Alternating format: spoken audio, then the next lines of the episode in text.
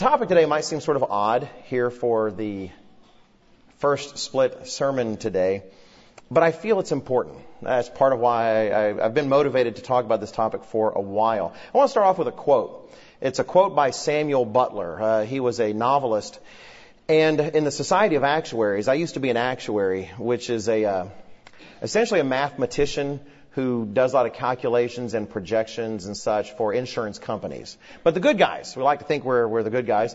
Uh, in fact, I had the pleasure of telling the company once that their premiums were too high.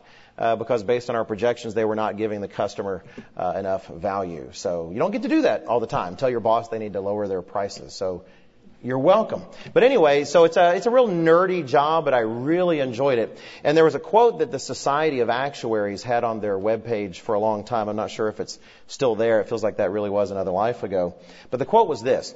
Life is the art of drawing sufficient conclusions from insufficient premises.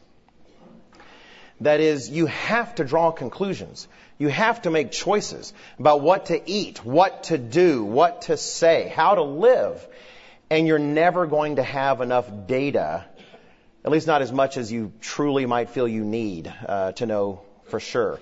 And as an actuary, we're always hungering for more data. I remember when I was having to develop uh, insurance premiums for some products we wanted to sell in New Zealand maybe I don't know. Just ask the uh, Nathans. I don't know. Maybe there was a purchase. I have no idea. But we had to develop some products, and all I had was Australian data.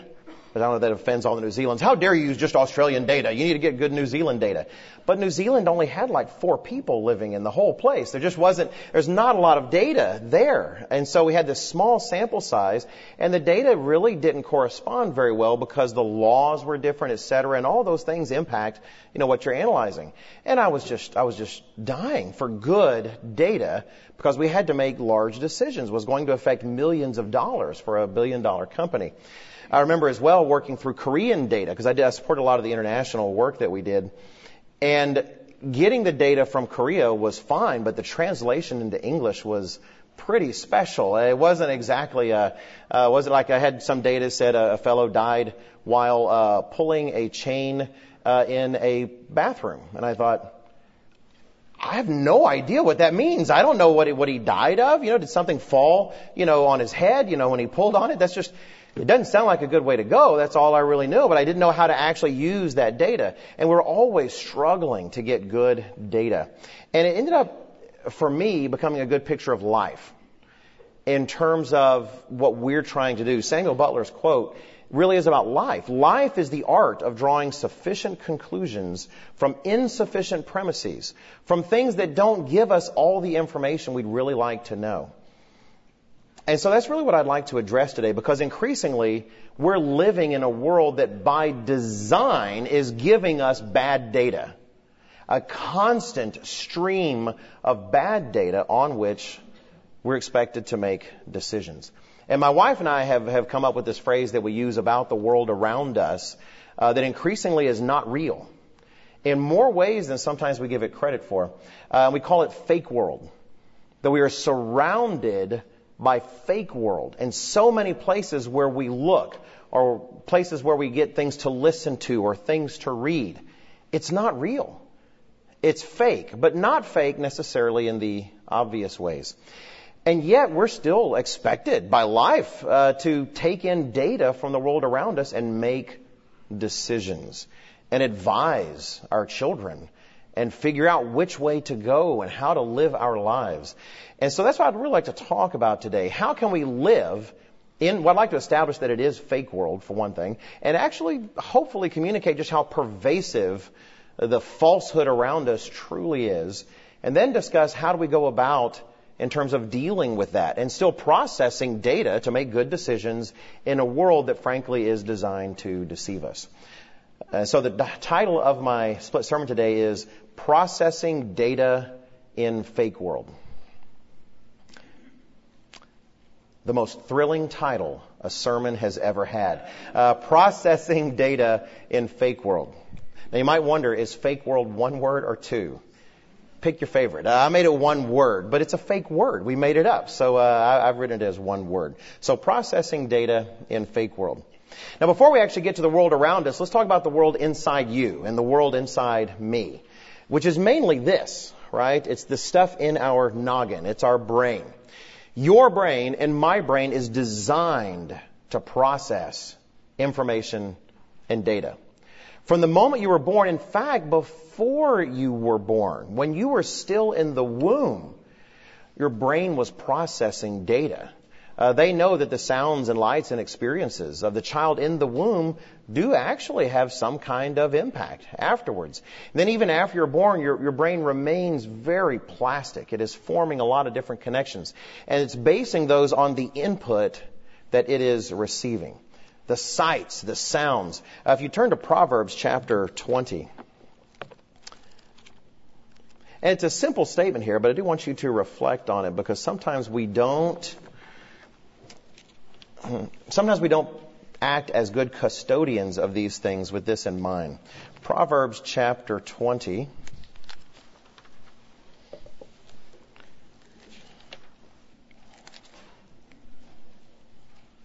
Proverbs chapter 20, and I'm going to read verse 12. Again, a simple statement, but every word of God is worth meditating on. It says in verse 12 of Proverbs 20, the hearing ear and the seeing eye the eternal has made them both. And I know because I'm a science fan, I like to think of design and how God made these wondrous things, but it's not just the what He did, it's why He did. Why did He give us ears? He chose to do that. Why did He give us eyes? Because we need them, because we're constantly taking in data so we can make decisions. Uh, through our eyes, through our nose, through our taste, uh, through our skin, right, and our ears. You have a body that is designed to take in so much sensory input that just gets fed to your brain. So you can process all of that. So you can learn what is good and what is bad and to avoid the bad and to seek the good. There's a good reason your nose is right above your mouth. Because sometimes you're about to take something in and go, oh no, I'm not gonna, I'm not gonna do that. There's something, there's something wrong there, right? Your nose is situated very well. You were designed to take in data. In fact, if you go into food sciences and look at some of the stuff that is added to foods, part of why that is done is to take things that really aren't necessarily nutritious, that wouldn't necessarily give us some sort of positive signal, and to dress it up as if it would. How many things do we add in terms of flavorings and other things to take stuff that to a certain extent might actually be poisonous if you get too much of it and to make it seem pleasing to the body, to try to trick the senses uh, into simply taking in more and more. We're designed by God to take in data from the world around us and then to use that data. And yet so much of the data that we collect is absolutely bad. It is bad data. It's data that is completely not accurate. Increasingly, the world is reflecting the design of an intelligent being working in it to make it bad data. If you turn to John chapter 8, there's some simple, profound things said about this being, Satan the devil, in this passage. John chapter 8 and verse 44. John 8 and verse 44. Jesus Christ is about to speak of the devil and his condemnation of the leaders to whom he is speaking at the time. And in verse 44 of John chapter 8, he speaks of them and says, You are of your father the devil, and the desires of your father you want to do. He was a murderer from the beginning and does not stand in the truth, because there is no truth in him. When he speaks a lie, he speaks of his own resources, for he is a liar and the father of it. Satan is best at lying. He's an incredible liar. He's got game, so to speak, uh, when it comes to lying and deceiving. And he is the ruler of this world, as we've emphasized so many times with so many scriptures. He is the God of this world, not a true God, but the false God that runs the world around us. And he is increasingly tweaking that world here and there to surround us with deeper and deeper layers, layers of deception. So let me go into some of the obvious things, but I'd like to move into some unobvious things as we examine the world around us. And let me start with entertainment. Start with the world of entertainment. There's a reason, I think, that the devil is making sure we have easier and easier access to entertainment. Uh, if you had a trust fund and didn't have to worry about earning any money your entire life, you could literally be entertained 24 hours a day if you were just taking medicine to keep you from sleeping and never run out of things to watch or music to listen to. Uh, this iPhone that I bought the other day and broke and ended up getting another one, uh, it is an amazing entertainment machine. The images are brilliant. I, it's, it's addictive. I almost don't want to look at anything less than this because the images are so sharp and so crisp. Um, we're in a world that is saturated in entertainment, but so much of entertainment. Entertainment is packed with lies. Want, let me refer to a couple of old movies, and I'm going to linger on one more than the other. But these were uh, the two movies that, in terms of reading about them, uh, kind of awakened me to this thought. So they're not modern movies. I'll leave it to exercise for the listener. Think of some more modern movies. But one is the movie uh, The Bridges of Madison County. I didn't see it. It sounded like one of the, there was no explosions or aliens. I didn't see it. Uh, but I know it was a Clint Eastwood movie, Clint Eastwood and Meryl Streep, where he essentially plays a photographer, and she, a, a married woman with a good husband and children, uh, the husband and children end up going to like a state fair or something, and Clint Eastwood, the photographer, rolls into town, and essentially they have a brief adulterous relationship uh, that in the end she won't run off with him, even though she says she loves him so much. But if she stayed with him, then eventually it would settle into this kind of boring life and ruin the wonderful things she had with him. And but it would also ruin the wonderful things she has with her her steady husband, who's a good man. So she makes this decision, and they part ways, and it's a great romance. And her, their, her children later find their letters, and oh, it's amazing what a what a rich and wonderful life our mother had. That's garbage. That is filth. When God smells that, it stinks because it is the opposite of reality. That movie is trying to put across an image that sometimes breaking one of God's laws is one of the best things you can do for your life. It leaves you a better person, a richer person, a better mother, a better woman. Um, that's horrible. And yet, when you sit down in a theater, in fact, before I go into those details, let me focus on another one uh, later movie, 2005, Brokeback Mountain. Oh, I knew I would hear. I knew I'd hear some ugh. All right, totally agree. For those who don't aren't familiar with the name, you might remember when there was a lot of talk several years ago uh, about the gay cowboy movie, uh, the homosexual cowboy movie. And I did not see that one either. Again, uh, even if there had been aliens and explosions, I was not going to watch that one. However, one of the finest things I read about it was a review uh, in 2005 by David Kupelian. He's the guy that wrote uh, The Marketing of Evil. And he reviewed the movie. Uh, he was writing at the time for a website, WorldNet Daily. In fact, he was their managing editor. I didn't know that until recently. I always kind of feel a bond with my fellow managing editors. But anyway, he was managing editor of the website at the time, and he reviewed this movie. And it is worth reading some excerpts about it. I'll, I'll summarize part of the movie. Essentially, both these men have families, these uh, supposedly homosexual cowboys, one played by Heath Ledger and one played by Jake Gyllenhaal. And their families are destroyed by the relationship they choose to have. And yet the movie, the theme is that they could never be together because society is terrible. Uh, and while they're apart, one of them ends up uh, dying. I think it's the uh, the Jake Gyllenhaal character. And so the movie ends with the families devastated and destroyed, uh, but Heath Ledger's character alone in his little uh, uh, trailer or something, just kind of holding the other one's shirt uh, mourning and kind of slowly dancing with it, if you will, uh, just so sad.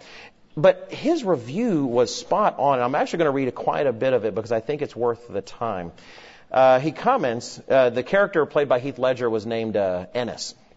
And it says, ultimately, Ennis ends up alone with nothing, living in a small secluded trailer, having lost both his family and his homosexual partner. He's comforted only by his most precious possession, Jack's shirt, which he pitifully embraces almost in a slow dance, his aching loneliness masterfully projected into the audience via the film's artistry.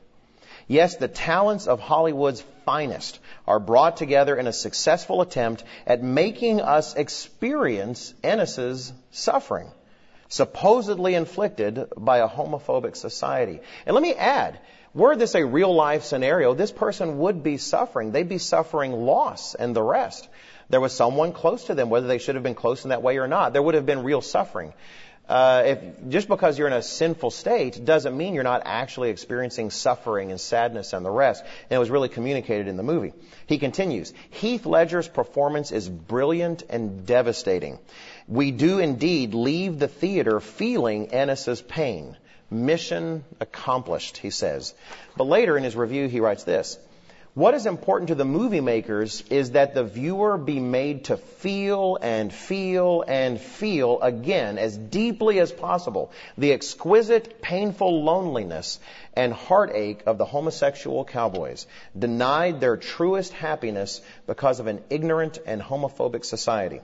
Thus are the Judeo-Christian moral values that form the very foundation and substance of Western culture for the past three millennia all swept away on a delicious tide of manufactured emotion. And believe me, he says, skilled directors and actors can manufacture emotion by the truckload. It's what they do for a living. Co-star Jake Gyllenhaal realized the movie's power to transform audiences in Toronto, where according to Entertainment Magazine, quote, he was approached by festival goers proclaiming that their preconceptions had been shattered by the film's insistence on humanizing gay love. Uh, then speaks. Brokeback Mountain is that pure place. You take someone that's free of judgment. These guys were scared. They were, they were, uh, what they feared was not each other, but what was outside of each other. What was so sad, he continues, was that it didn't have to happen like that. But, said the article, Gyllenhaal jumped to his feet and exclaimed triumphantly, I mean, people's minds have been changed, he says. That's amazing. And then he continues with his review. He says, changed indeed, and that's the goal. Film is, by its very nature, highly propagandistic. That is, when you read a book, if you detect you're being lied to or manipulated, you can always stop reading, close the book momentarily and say, wait just a minute, there's something wrong here. He says you can't do that in a film. Now I would add you can do that in a film. Mr. Weston's talked about your ability to get off your behind and start using your feet and go someplace else. Uh, but he talks about still the art of making movies. He says in a film you're bombarded with sound and images, all expertly crafted to give you selected information and to stimulate certain feelings. And you can't stop the barrage, not in a theater anyway. The visuals and sound and music, and along with them, the underlying agenda of the filmmakers pursue you relentlessly, overwhelming your emotions and senses. And when you leave the theater, unless you're really objective to what you've experienced, you've been changed even if just a little bit. Now, I would add why. Why, even if just a little bit? One, they don't really care as long as you're still moving towards a goal, their goal. But why would it be? Why can't we just sit and completely dismiss it? Because our brains are designed to take in data. They're designed to watch a story, see the consequences of what happens to someone, to empathize or sympathize with people that we should empathize or sympathize with, and then make decisions. And in this movie, it's always the hateful people that are keeping them from being together. We wouldn't want to be like those people. We see a fellow human being who's tortured in his soul only because of these other hateful people. We wouldn't want that to happen. And if you don't understand the power of music, I'm not going to give that whole uh, uh, Bible study again that I gave several years ago, but he actually recommends something in, in the article. Uh, you might be familiar with Mary Had a Little Lamb. The vast majority of our audience will be familiar with Mary Had a Little Lamb. And he says, if you can, maybe uh, Mr. McCullough would volunteer for you or, or someone playing the piano, play Mary Had a Little Lamb, the same song, but in a minor key instead of a major. It's sad. It's melancholy. It's the same song with simply one tweak. And with the movies and entertainment and television programs as well, you have people that earn millions of dollars because they are expert at that. They will open you up and play you like a fiddle. And when you buy a ticket, I bought a ticket for a movie recently, I did this, I realized I'm agreeing to let them open me up a bit and play my heartstrings and to tweak here and there. And I had to keep my guard on. I had to make sure I listened because I'd be taking in data. Your brain is designed to take in data. Uh, it really is an amazing review. It's, it's worth reading in detail. I almost want to kind of sit down and then read that and then talk about the verses that relate, but I do want to talk about some other examples as well. But keep in mind, movie makers, television uh, program creators, book authors, they all create their own worlds. They're all contributing to fake world. Because when you write The Bridges of Madison County, if you want it to be a rewarding choice for that woman's life and that man's life to have committed adultery, you write the conclusions. You create the rest of that woman's life. It's not real life. It was made by the author or the filmmaker. You know, if I were to drop my iPhone again, I'm not going to do it. Uh, but if I were to do it right now, probably not going to go good for the phone. I even got a little protective thing, but you know, I, if I dropped it, probably going to break. If I just outright just dropped it for no good reason. But if it were a movie, these days I could let go of the phone and based on the filmmaker's desire, it could hover right there in the air. It could fly around the room and project an image like a hologram of Steve Jobs telling us all how amazing iPhones are. Because when you create a movie, you create the consequences of the choices. Because it's fake world. It's not real life. But you know what? If you don't pay your mortgage, you don't get to write the script that says you can't kick me out of my house. Real life doesn't allow us to do that, but the fake world around us is constantly trying to convince us of not the consequences of real life, but the consequences of the authors and filmmakers that we're that we're watching their movies and reading their books. Let me go through a few other examples, not just film and such. We talk about documentaries. Sometimes you feel safer watching a documentary. I grew up on documentaries. I, that, I, I fell in love with uh, PBS's Nova at a young age, that science program, still around. Still love it. I don't get to watch it nearly as often. But I enjoyed that. I just drank that in. As a result, as a young man, I believed in evolution. I believed it because they sold it incredibly well. Uh, the, early on, they, they change these ideas all the time. But you know, where did teeth come from? Well, fish had scales in front of their mouths, and eventually, you know, over time, you know, it made sense. You know, the uh, you know some die off. You know, certain mutations help move things along, and next thing you know, they're teeth. Now they probably have a different tooth theory at the time, but back when I was a kid, that was said a lot. And it was portrayed so well. Nowadays, they digitally animate everything, and you'll sit down and watch a show, and it can be convincing you know, the, the boys and I would sit down and watch some of these programs and then talk about, so where's the wrong assumption? Right? What's going on uh, with this? So you have to be careful, even with documentaries. Documentaries are assembled by people that have something to say. Uh, and they can contribute to fake world. Magazine covers and posters. You know how much damage we're doing to young girls' minds and older ladies' minds as well, the whole gamut, with the images we have on these covers when these are not real people. Yes, they're real people, but they're not real life. They might take, I'm just going to make up numbers. If anyone here is a photographer for a magazine like that, let me know. But they might take, say, a hundred photos of this woman and select absolutely the, after she's been made up and everything else she's done to make perfect, they'll select the best one. And then often it's off to the photoshopping to make her look that much quote unquote better. In fact, some of you may have seen some of the websites that highlight Photoshop fails where they weren't thinking and they were in a rush and they make, give some woman some tiny waist smaller than your wrist. It's like, oh no, we published that. And it kind of reveals the curtain about how much manipulation goes in to these images. And yet you're surrounded by them and they're teaching our women this is what a woman is supposed to look like. And inevitably we're going to fall short. We're going to fall short. Uh, men as well. I, I remember when I first noticed this, I told my wife, I said, look at all the covers of these magazines. All the women on here clearly think I'm hot stuff. Look at their faces. You know, I can tell they want to cuddle with me, you know, and smooch me on the cheek, and uh, they don't. They were performing for a camera because a sexy look is more alluring than just them, you know, eating a Pop Tart or something.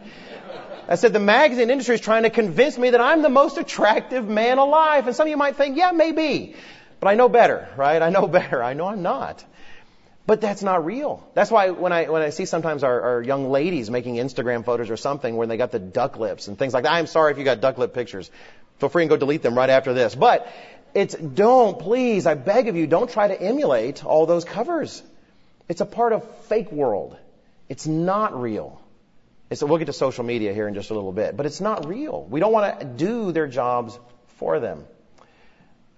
Advertising. Oh boy, you know, don't get me started. Uh, if you have not read Dave Kupelian's uh, Marketing of Evil, it really is a great book. It's while it, I think he may have an updated version, I'm not sure, but regardless, uh, it covers that so well. Uh, the boys and I used to go into Taco Bell. I'll fess up. We go into Taco Bell every once in a while, and we'd look at the posters and examine the images of the tacos.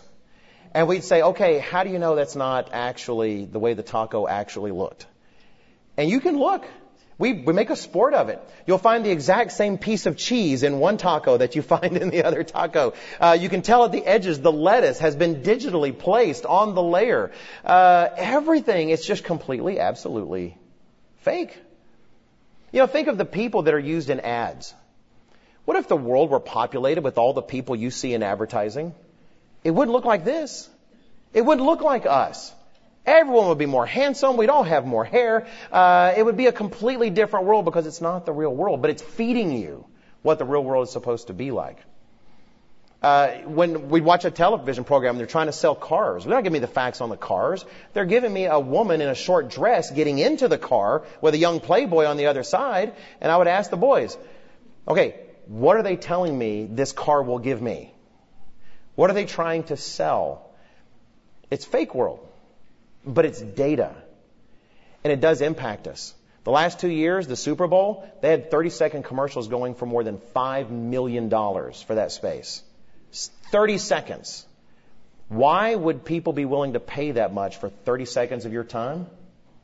Because it works. Because it works. And they will increase the number of bags of Doritos that go out the door because of the commercial they've put together. Uh, moving on, oh boy, so many things we're talking about. Let me just go ahead and go to social media. I just want to say that because social media has given us a world where we no longer have to ask the experts to create fake world for us. We're contributing to it. And I'm not trying to be against all this. I ended up uh, Instagramming a picture of my coffee this morning. Uh, a young man gave me a coffee mug during the Charlotte family weekend, and my wife made me this wonderful little frou frou coffee on it with uh, whipped cream and caramel and salt, and it was delicious. And uh, and I and I wanted to take a picture of it, it which gave me a chance to thank him and praise my wife because she made it for me. I can't make coffee; I'm very useless at home. So I, that was so I did. I contributed to that. But you know what? Every morning I don't get coffee like that. Experts have found that social media is allowing us to create these pictures of our own lives that is depressing everybody else. Uh, there's a great article. I won't have time to read much from it, but I just wanted to, to mention it. It's uh, from Time Magazine. It was earlier this year, May 25th, 2017. The title was Why Instagram is the Worst Social Media for Mental Health. And it talks about uh, mainly five elements of social media YouTube, Twitter, Facebook, Snapchat, and, and, Instagram, and found that the only one that actually had certain positives going for it was uh, YouTube that YouTube actually did expose some people to healthier things, uh, which they found to be somewhat positive. But in general, all of them, including YouTube, received negative marks, impacting uh, sleep quality, bullying, body image, fear of missing out, other things. But they pointed out that Instagram actually scored the least in terms of mental health, depression, and anxiety. Sorry, the worst in terms of those things. Uh, they've done studies, and this uh, one particular researcher pointed out that seeing friends constantly on holiday or enjoying nights out can make young people feel like they're missing out while others enjoy life. But the thing is, they didn't take the pictures of when their toilet was clogged and they couldn't. Oh, you're right. Now some of you do, I know. But still, that's not the pictures they take. You know, sometimes you take an Instagram picture and go, ooh, no, we're not using that one. You take another one. Why? Because the other one didn't look as well. And I'm not saying that's bad. We don't have a moral obligation to post the ugliest picture of our, our lives somehow on Instagram. Uh, it's meant to be fun and sharing. And when we go on a trip, we tend to share the positive pictures. But they're showing people getting depressed because of social media. Instagram in particular, uh, one survey respondent wrote that Instagram easily makes girls and women feel as if their bodies aren't good enough as people add filters and edit their pictures in order for them to look perfect. We are building fake world ourselves now. I've looked at some of y'all's lives and they're amazing the lives you live. They're fantastic. I wish I lived your life. But then I can look at my own stream and think also, oh, that's pretty good. But you know, I didn't post when I was down in the dumps. Well, here's me you know, down in the dumps. Why? Why would I want to do that to y'all? I don't want to even do that to me. You know, I'm busy being down in the dumps. We have to learn to filter through all this. So what do we do? So what do we do? We are increasingly surrounded by a fake world. And yet we have an obligation. If you turn to Proverbs chapter 4, we are given a dire warning. I say dire. It doesn't sound all that dire when you read it, but one of my sons, I think it's Michael, uh, this is one of his favorite passages for the lesson that it highlights. Proverbs chapter 4. And an obligation we have. And there, are, it's good to read other translations with this particular verse. I'm not going to read them now, but they all they all say something similar, but I benefit from the different ways in which they say it. Proverbs chapter four and verse 23. Oh, hang on, I got to use my new phone to get my clock back up. Proverbs chapter four and verse 23. Keep your heart with all diligence, for out of it spring the issues of life. In other words, protect your heart. Feed it the right things. it's not talking about your physical heart. It's talking about the core of who you are. Feed it the right things. Keep yourself healthy. Because as Jesus Christ said, it's out of the heart that wicked things come. We've got to feed it good data. We've got to feed it the right things. So what's the solution? The solution, how do we escape fake world? We can't leave the planet in a rocket ship. I wouldn't mind necessarily. Mars fascinates me. Um, doesn't look all that ha- habitable. How do we escape fake world? How can we escape its clutches from convincing us the world is something different? The Bible gives us the solution. Jesus Christ gives us a solution. Turn to John chapter 8. In John chapter 8, And I believe the statement here is far more profound than I know I often give it credit for. John chapter 8 and verse 32. Jesus Christ says, You shall know the truth, and the truth shall make you free. The truth is the key. Good data.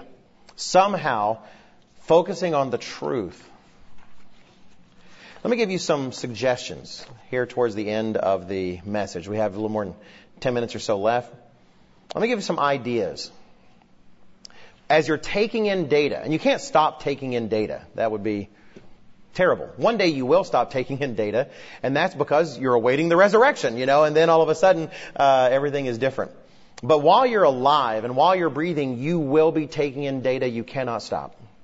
You cannot stop. Even while you're sleeping, you take in data. So what do we do? Let me give you just some advice. First, first piece of advice, consider the source of your data. Consider the source. When I go in to watch a movie, I keep in mind this director has a worldview. This director has a way he sees the world, and that is going to impact what he says and how he puts things together and the consequences he creates for his characters. For some movies, that'll rule them out completely. But then even when I think a movie might be fine, it still causes me to filter and to examine. Now, am I guaranteed that something doesn't slip through the filter? No, I'm not. That's part of why we pray, that God helps us to consider things rightly. If you turn to Hebrews chapter 5 concerning this point. Meanwhile, if you have your uh, actuarial standards and practices uh, manual, you can open that as well. Uh, as you turn to Hebrews chapter 5, there's an actuarial standard of practice that we had in our profession is uh, number 23, and it concerned uh, data, and it concerned your use of data. And it said, well, summarizing, it said, even if we ourselves are not the source of the data, we are responsible for getting a handle on its accuracy before we use it. Even if we ourselves, in the actuarial profession, are not actually responsible, or the source of the data, we have a responsibility to get a handle on its accuracy. Because we start with bad data, the results very likely are as well are going to be bad, unless chance somehow intervenes or perhaps God's mercy. Hebrews chapter 5 and verse 14. The apostle Paul says, but solid food belongs to those who are of full age, that is, those who by reason of use have their senses exercised to discern both good and evil. You have to be engaged you have to learn to discern. You have to be in the fight. You have to be in the struggle. How do we do that? There's a lot of different ways. Test it against other data. When you hear a message that seems novel and different, Sometimes that excites us. That pulls people away from the church when they hear some idea they've never heard before. And that's amazing. When it should prompt them, one, to consider their source. The internet today is full of what I call wandering Levites. Wandering Levites just looking for a family to serve. You have an idol, I'd love to be your priest. Uh, we have them all over the internet. And just the fact that someone says something provocative should give them no credibility at all. The Apostle Paul encourages us to remember those who have taught us the things we know. One of the things you do with new data is test it against old data. See if it's inconsistent. Maybe it's showing you something new and different, but if it disagrees with everything you've heard before, there's a good chance it doesn't. Consider the source. If it's a brand new source and is saying new things, it's, it's suspect. Uh, turn to 1 Thessalonians chapter 5, if you will. 1 Thessalonians. I should have named this one Consider the Source and Test Your Data. Be good to give it a longer name. Consider the source and test that data. 1 Thessalonians and chapter 5. And some of you are probably guessing, I bet I know where he's going to go. If you think you know what verse I'm going to go to, write it down real quickly in your notes. You're probably right. And those of you who don't know, don't feel bad. All right, verse 29. I'm kidding. There's no 29. See, uh, verse 21. Verse 21. We're told, test all things hold fast that which is good. Now that does not mean go out and, well, maybe it's good to get drunk on a Saturday night. Well, I'll go test. I guess I better go do it. That's not how we test things, right? We test by comparing to what we know and what we've been taught, by talking with those wiser, those who have more experience, bending their ear, asking for honest feedback and opinion and insight based on that experience.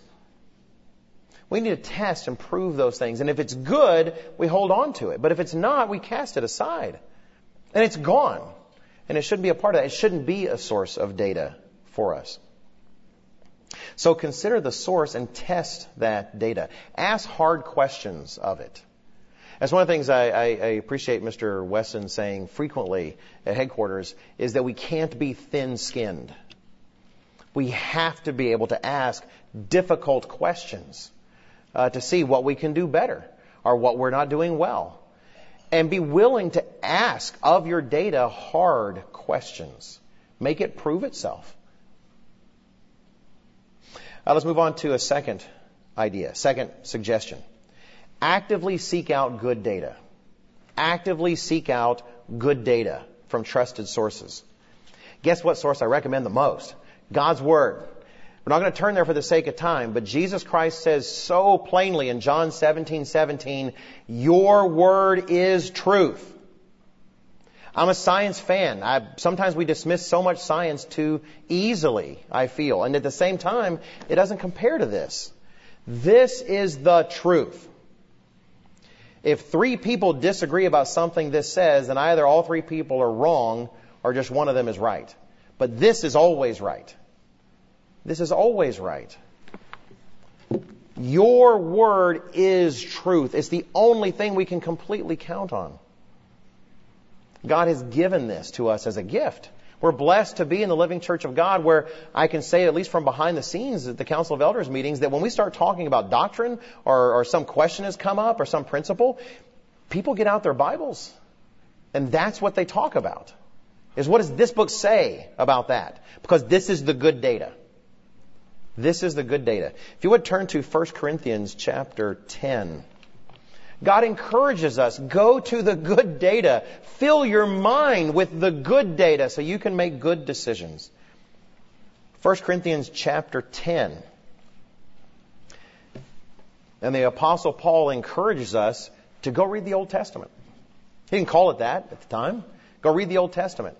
I remember uh, growing up in my uh, in my family, we didn't I'm glad we had some Bibles. They weren't being read when God started calling me. and I started reading them.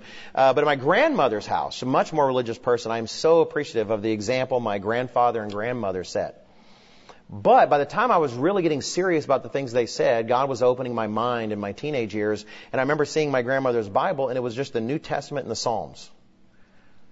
It's what I call a semi-Bible. It wasn't a Bible. It was part of the Bible. You couldn't even obey Paul's injunction here to the Corinthians with that Bible. In 1 Corinthians chapter 10, we'll note in verse 6.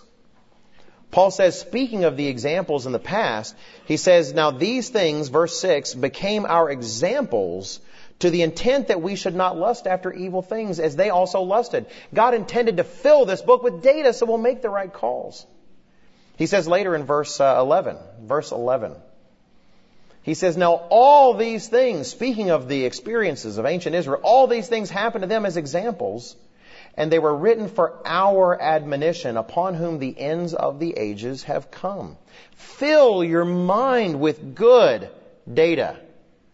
God has given us an amazing amount of data. If you're neglecting this, you're neglecting the best data in the world.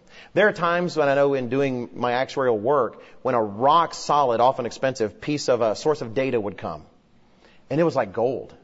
Because it had been tried and tested and proven, and this was the good stuff.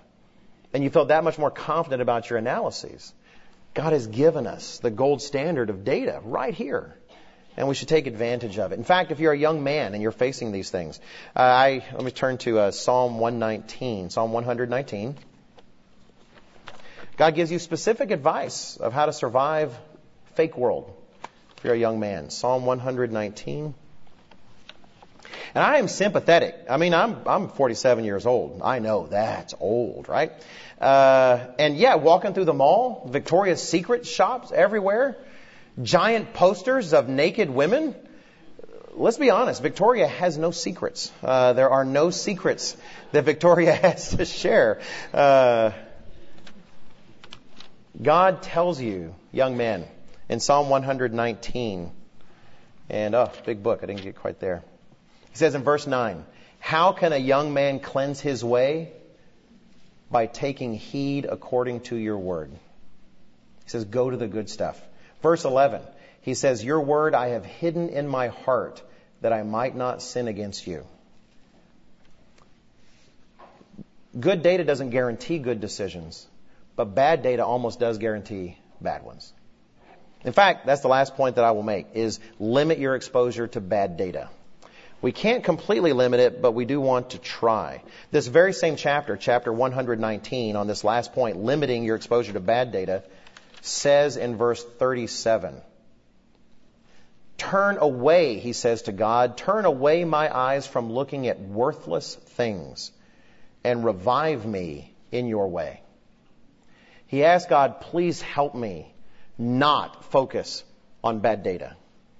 The things that are worthless to me, the things in which there is no value. The opposite of uh, what he says in Philippians chapter 4 and verse 8 those things that are good and those things that are noble on which we should focus our minds. He says, if there's nothing in that there, please turn my head. Turn my eyes. Don't let me take that in. Because just like uh, David Kupelian said of Brokeback Mountain, it does make its mark. It does make its mark. So consider the source and test that data, seek good data, and limit bad data. Let me be upfront. Data isn't everything. It's not. We have to use good judgment. There's a lot more to it. There's a lot more to it. In fact, uh, one of the statements we used to talk about in actuarial, uh, which is common, we didn't make it up, but is that, uh, you know, you can get data to say anything if you torture it long enough. Uh, you can, no matter what you want it to say, you just keep cracking that whip over the numbers and eventually they will confess and they will say whatever it is you want them to say. There has to be a right heart with God. There has to be a desire to do the right thing. There has to be wisdom. But it really does all start with what we take in. And the fact is, we may be living in fake world now. If we'll take God's hand, let Him point us in the right direction, and let Him help us fill ourselves with good data, He'll take us into a very real world later, a much better world than this one.